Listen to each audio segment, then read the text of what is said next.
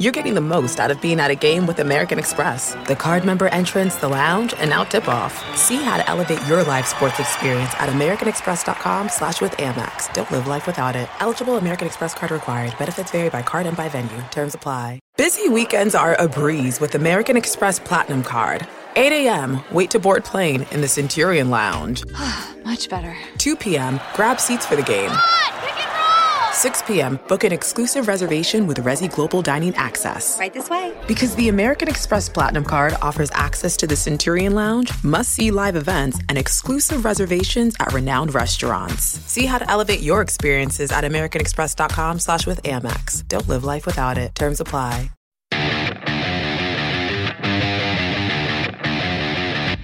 Welcome to the latest edition of March Madness 365. I'm your host, Andy Katz, and on this edition of our podcast, I've got one guest, Roy Williams, the North Carolina head coach, the Hall of Famer, on the verge of having his name inscribed on the Smith Center court.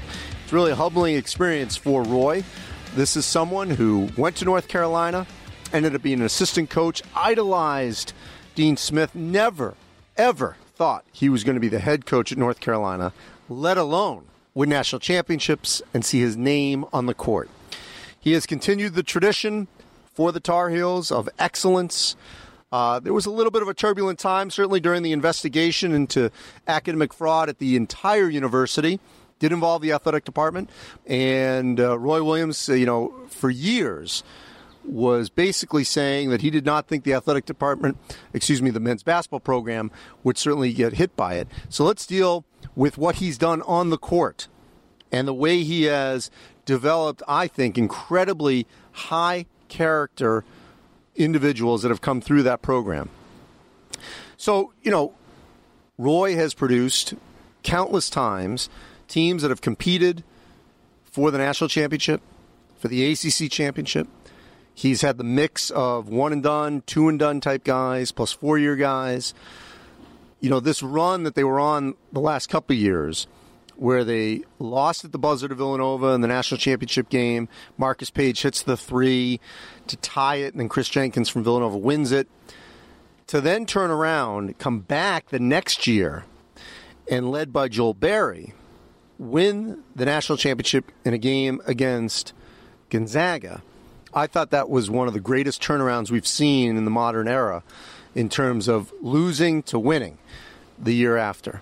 Um, you know, he's put together uh, because he, you have to remember it was a bit of a rocky time when he took over after Matt Doherty.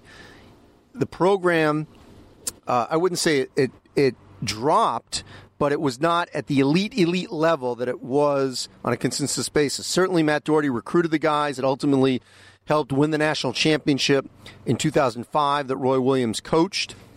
Followed that up again in 09 with a national championship.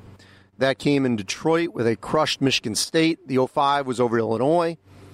And then that national championship two seasons ago with the victory over Gonzaga.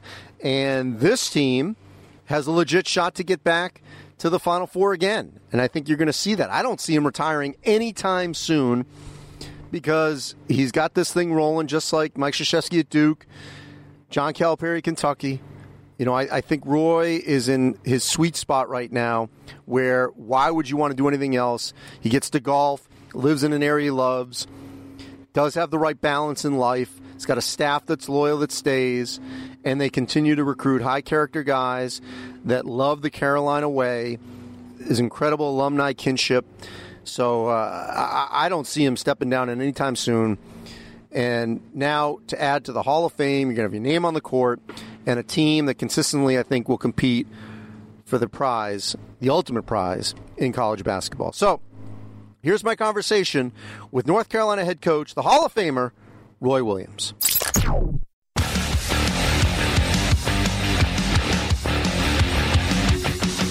Now joining me here on March Madness 365, North Carolina Hall of Fame head coach Roy Williams. And Roy, you had an incredible honor uh, that has been bestowed on some other coaches from your generation around the country. Uh, the court at the Smith Center will have your name on it. Uh, when you when they approached you and told you that uh, that's what they wanted to do. What was your first reaction? Well, Andy, it was hard. I mean, uh, you know me a little bit. I'm old-fashioned, as old school as you can possibly be. It was uh, it was a little emotional for me. It still is. It's hard to talk about. It's uh, it was very flattering, and uh, I didn't tell my family immediately. I waited a few days, and uh, uh, but uh, it's sort of it's needless to say out now around the world kind of thing. But I talked to my family a little bit about it uh, this weekend, for example, and uh, but it is it's very flattering, and uh, to have my name on the court inside the building named for Coach Smith is uh, that's pretty special, Andy. So you were there as an assistant. You went to school there. You left, then came back. In your wildest dreams, did you ever, for a second, think that at some point you could have some sort of Carolina legacy to this extent?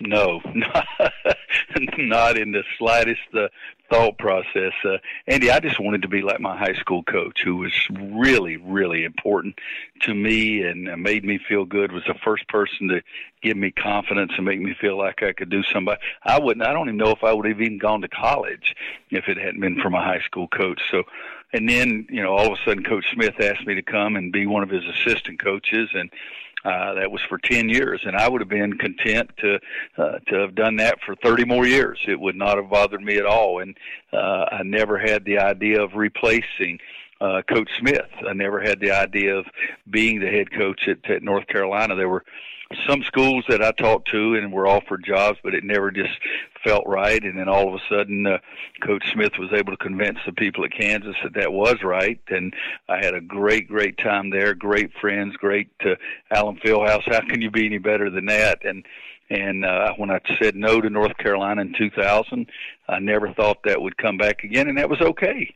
Uh, but uh, you know, it's just uh, the way things have worked out. So, no, there was no there was no plan by Roy Williams. I just knew I had a backup that if I if I didn't uh, work out in the coaching profession, I could mow greens on a golf course because I've I've seen people do that enough. yeah, I mean, Roy, I mean, we've actually known each other a long. I mean, this goes back over 20 years. I'm obviously, uh, you know, dating myself as well. So I, I feel like I've known you for a long time, and I think back to the Kansas days and and, and what you just mentioned, I know you've talked about before, but uh, you know, in that era, how much of a gamble was it, do you think, for Kansas to hire an assistant coach, even though, even assistant coach at North Carolina endorsed by Dean Smith? At that time, how much of a gamble was that, you think? Oh, I think it was a tremendous gamble.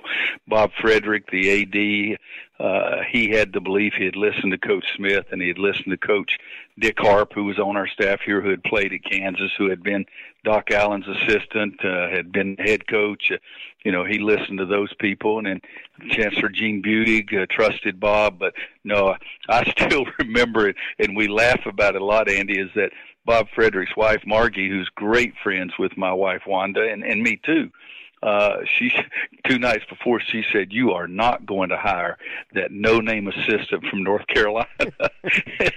you know, so there's some some humorous things, but no, I think it was a great gamble. Bob Frederick was taking his uh, his profession. You know, he was an athletic director, and if that hadn't worked out quickly, uh, he would no longer have been an athletic director. Basketball is so important at Kansas. If it hadn't worked out, you know, Chancellor Budig would have been in trouble. It's uh, so I think it was a tremendous uh, risk, and it boiled down to one: is that uh, Bob Frederick said many times that he had a feeling that I had the uh, the qualities that he really wanted as a head coach at Kansas, and felt like it would be successful. But uh, it was a big time gamble on his part. You know, maybe Rick Pitino with Louisville and Kentucky, but I would put Kansas and North Carolina obviously above uh, those two schools when when having like two of the top five jobs in the country. No offense to Louisville, I wouldn't put them in that group. But when you compare the two jobs that you've had in college basketball, the two blue bloods, two of the blue bloods, two of the top five in the country, how would you compare those two jobs that you've been fortunate to have?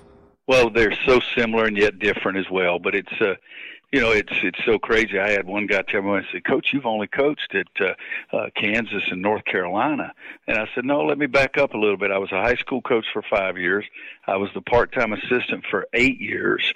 I coached the JV team and the varsity practices twice a day, every day for eight years." And I said, so I didn't just grow up and all of a sudden say, you know, I think I'll be the head coach at Kansas, but I've been very, very fortunate to say the least to be at two places where basketball is extremely important the history, the, the tradition at both places. And and let's be honest, I would not have been the coach at Kansas if Coach Smith hadn't played at Kansas and and been one of their favorite sons. And and I even asked Coach Smith, uh, I think it was two days before, it might have been the day before I left. I said, "Are you sure you want to do this to your alma mater?" so it uh, he put me in my place pretty quickly after I said something like that. But there there are two places where their history and the tradition that they have is there's a couple of other schools there with them, but there's nobody above North Carolina and Kansas. And to do it and to do it successfully for such a long time to such fantastic fans and alumni that really do treasure the program and the successes that the programs have. I think it's hard to match any any two other programs in the country. And I, I said it, you know, there's some programs there with us, but there's nobody above those two. In terms of recruiting, obviously the name stands out. You don't have to sort of educate a recruit on the name Kansas and North Carolina. Over the last, you know, three decades or whatever, what have been those challenges in terms of getting the talent to you to where then you could coach it obviously at the national championship level? Well, you know, at Kansas, it was hard for us at that time. Now, Bill Self has done a better job of it of being able to go back east, but we strictly stayed in the Midwest and and and went west. Needless to say, to California, you saw me out there. I was in California more than I was in any other state in the world there for 15 years. But uh, uh, that's where we recruited, and and now here we still recruited the entire country here at North Carolina a little more so than I did at Kansas. But over the past several years, we've we've limited ourselves to the eastern part of the United States and into the Midwest because if for somebody to go from one coast to another coast, you got to pass a lot of really good schools. You got to fly over a lot of really good schools, and so we have established relations uh, more so in the eastern part of the country and in the Midwest, Texas up through you know all the way up to Iowa with uh, Marcus Paige and Harrison Barnes, those kind of places, but. Both places can recruit nationally. Uh, I felt like it was harder for us to go east when I was at Kansas uh, than I do at any other place. But uh, they both, you know, it's great schools, great programs to promote, great programs to sell, and and we've been, you know, we've been okay. We've been pretty successful.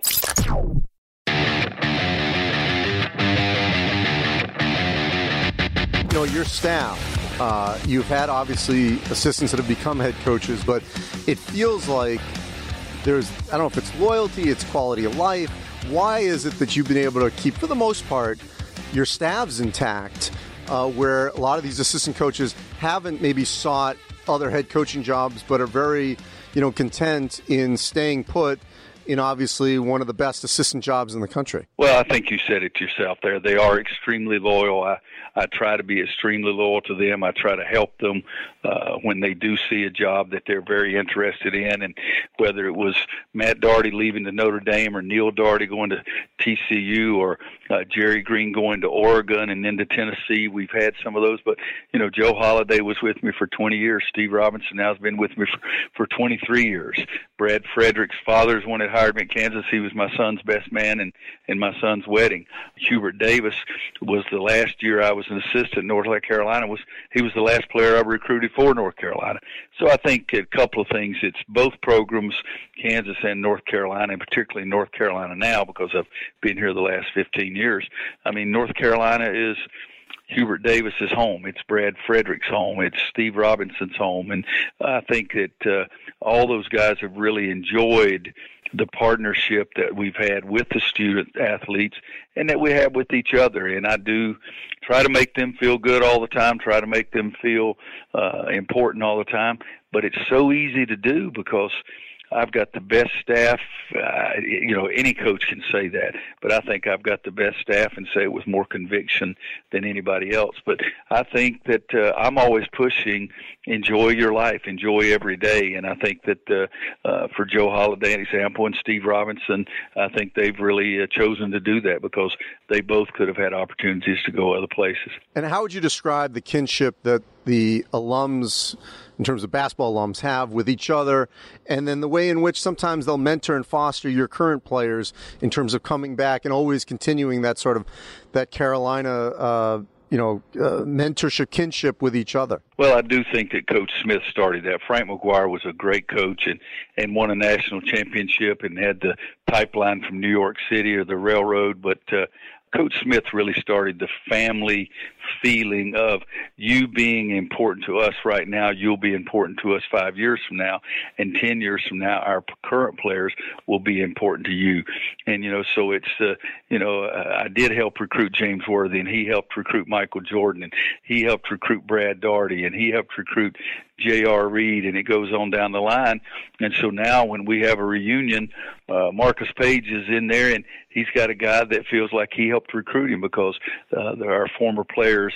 It really is a family, and I think there's other schools in the country that do the same thing, have adopted it, but not for the length of period of time and for the fully complete feeling that uh, Coach Smith started here, and and I've just been uh, trying my best to, uh, to keep the thing going. Before we look at th- this team coming up, the last couple of years, where you were able, for the most part, to keep this core group intact, uh, where you you know played for a national championship, losing at the buzzer to Villanova, turning around, winning it the next season against Gonzaga. It just feels like the last couple of years, you guys, Villanova you know, Michigan to some extent, Gonzaga, but especially you guys in Villanova, being able to keep these sort of the core experience group together.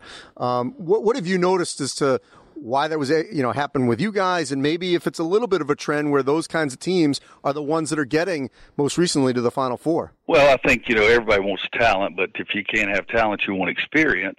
if you can have experienced talent, you're going to win. but I think with us, we had a tough stretch there for about four years that we tried to get some of those other guys and could never get them. But we were able to secure some kids who really were gifted. There's a lot of good players out there and they really bought into at this moment, at this hour, at these next two and a half hours, our game here at North Carolina against you name it is the most important thing going on in the world. And they felt like that they would still reach their dreams and goals. And uh, you know, with Kentucky and Duke, they they've done a better job of it than anybody else. And but I did. I tried to get some of those guys. I don't want a whole team full because I like some guys that I'm going to be around for a long, long time. And I think those guys are the best leaders. And I think that's that's what it's been for us is, you know, the Marcus Paiges, the Joel Berrys, the Justin Jacksons, Theo Pinson.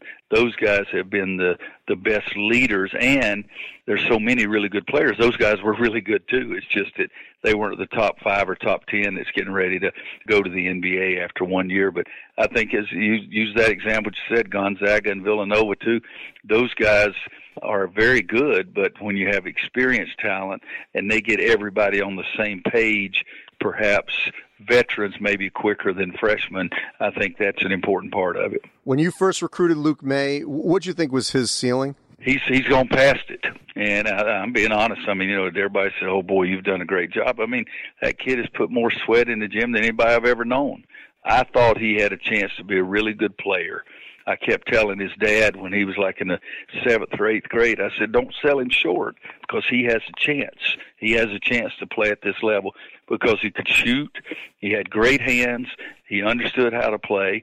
And I knew that he would work very hard. Now, I did not know that he would work at the level that he has done. And that seriously is not coaching. That's the sweat that the young man has put in. But, uh, and then as time went on, I thought not only is he going to have a chance, he's going to have a chance to be a good player. And uh, uh, you know, we were able to get him to say he wanted to come even when I didn't have a scholarship, but one did become available. And needless to say, it was it's pretty well funded right now by everything he's already given back. Uh, Nassir Little obviously is going to come in with a lot of hype. You've had plenty of guys that have come in with those kind of expectations. Uh, in what way will he impact the team next season? Well, Nassir and Leaky and Coby, all three freshmen are going to be good players, and all three of them will have a, have an effect on this year's team. Uh, Nassir and Coby really can score, and I mean really can score. And uh, Nassir is so athletic. Coby is so his mindset. He attacks so much. Leaky's been hurt a little bit, but you're talking about a guy that's six eight who can legitimately be a point guard.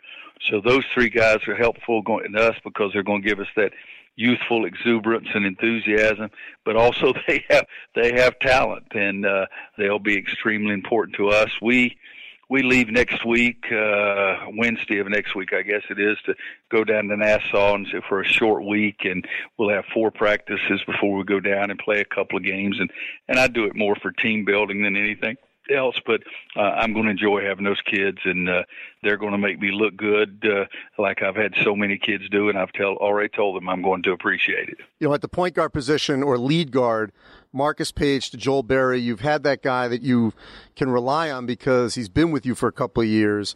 What's going to, especially on this trip coming up to the Bahamas, what are you hoping to figure out as to who that person will be that you can trust, you know, having the ball in his hands uh, quite a bit? Well, you know, Seventh Woods has been here longer. The tough thing is, in these two years he's been here, he has not been completely healthy a single a single week, and that's been a shame for him because he is very gifted. But Seventh's going to get the opportunity, but uh, Coby's going to have the opportunity as well, and and then you have Leaky, and you also have KJ Smith, who got better for us last year as a walk-on. But it's going to be some competition, and it might be the most interesting competition I've had since uh, Ty Lawson came along with Bobby Frasor, or Kendall Marshall came along behind Larry Drew. And finally, on the backboard, where's your your faith in terms of you know who you feel most comfortable will be able to rebound at both ends of the court? Well, you know, last year our biggest problem was we couldn't score close to the basket and we couldn't defend close to the basket, and that's been the emphasis for all four of our big guys. And uh, Sterling Manley plays the looks the part, and he's got to be do it more consistently. Garrison Brooks is not quite as big, but is more sound fundamentally. And then you got Huff and and Walker Miller who give you some size. So I'm sitting back because. Uh, I'm of this belief. I don't think coaches decide who starts. I think players do, and one of those guys has got to step up, and uh, maybe two of them. But I don't know who it's going to be. But uh, I'm certainly going to keep my eyes and ears open for them. And the last thing, Roy, is the schedule. Wherever you've been, Kansas, Carolina, you never shy away. It's never an issue. Oh, they don't have a good non-conference schedule. You always have a great one. Again this year, the four teams in Vegas over the Thanksgiving time. It's you guys, Michigan State, Texas, UCLA. You've got Gonzaga coming there. You're actually going to return that game next year.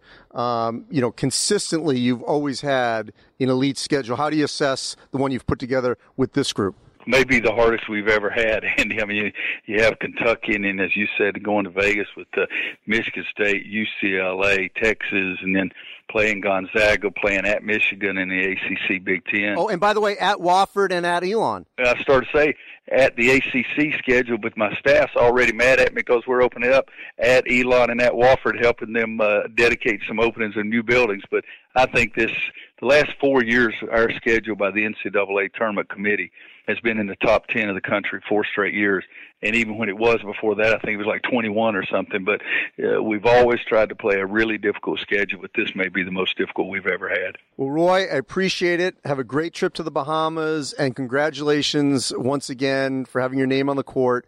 It's an honor uh, that is definitely deserved, and I know it'll be an emotional time for you when you finally see it there on the floor at the Smith Center. It will be. You know, I have my family with me, but that'll be uh, extremely emotional. But it'll be something that uh, I'll be able to look at my grandsons and my son and daughter, and my wife, and know that they've paid a tremendous price for that too. But uh, Andy, thank you for your comments, and uh, look forward to seeing you down the road. And that'll wrap up this edition of March Madness 365. As always, you can listen to March Madness 365 at ncaa.com or subscribe for free at Apple Podcasts. And please be sure to leave us a rating and review while you're there. You can always find us on Google Home and Amazon Alexa. Just say, hey, Alexa, or hey, Google. Play the March Madness 365 podcast. And as always, you can find our podcast on our all March Madness social media platforms at ncaa.com as well. I'm Andy Katz. Thanks for listening.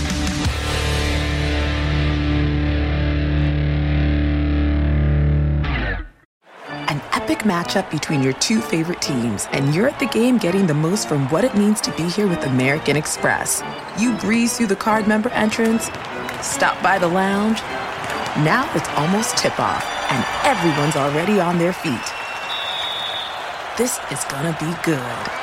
See how to elevate your live sports experience at americanexpress.com slash with Amex. Don't live life without it. Eligible American Express card required. Benefits vary by card and by venue. Terms apply.